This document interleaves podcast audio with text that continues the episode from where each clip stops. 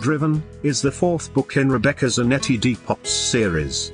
It is an insane intense read loaded up with lots of activity, suspense, hot and emotional romance, unbelievable twists and turns, humor, and all the characters you like and hate from the series. What a stunning read.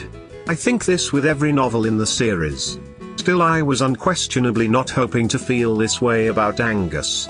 Despite the fact that it could be the darkest yet, it very well could be my top choice of the series.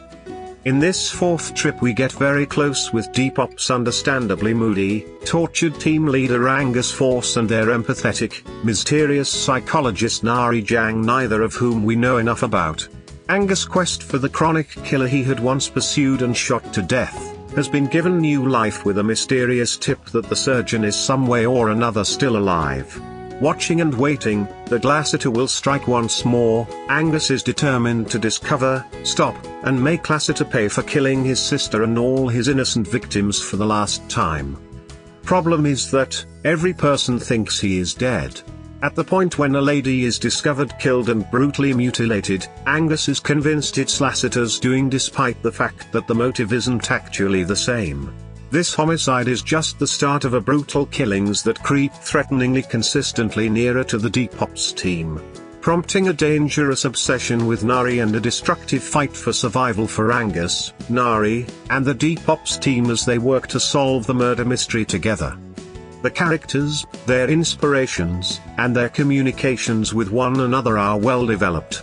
Even the romantic scenes, which are both sexy and emotionally extraordinary, further the development of the characters and their individual story. Angus and Nari have a combative relationship with very hot chemistry they are determined to resist. Till now in the series, they were able to avoid one another and their feelings very well. However, with the things happening in Driven it's impossible for them to keep hiding their feelings for each other any longer. Though they do make an honest effort.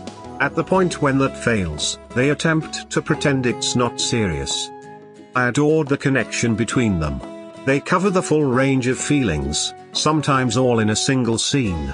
Angus might be alpha and the head of his group, however he learns he can't handle Nari. She can match him quickly. Nari sort of gets everyone's attention in Driven. There is much more to her than the easygoing, clever, compassionate psychologist. She can stand her ground and is an incredible boss in her own right. While she is actually the group's advisor and not Angus she can't resist the urge to need to help him.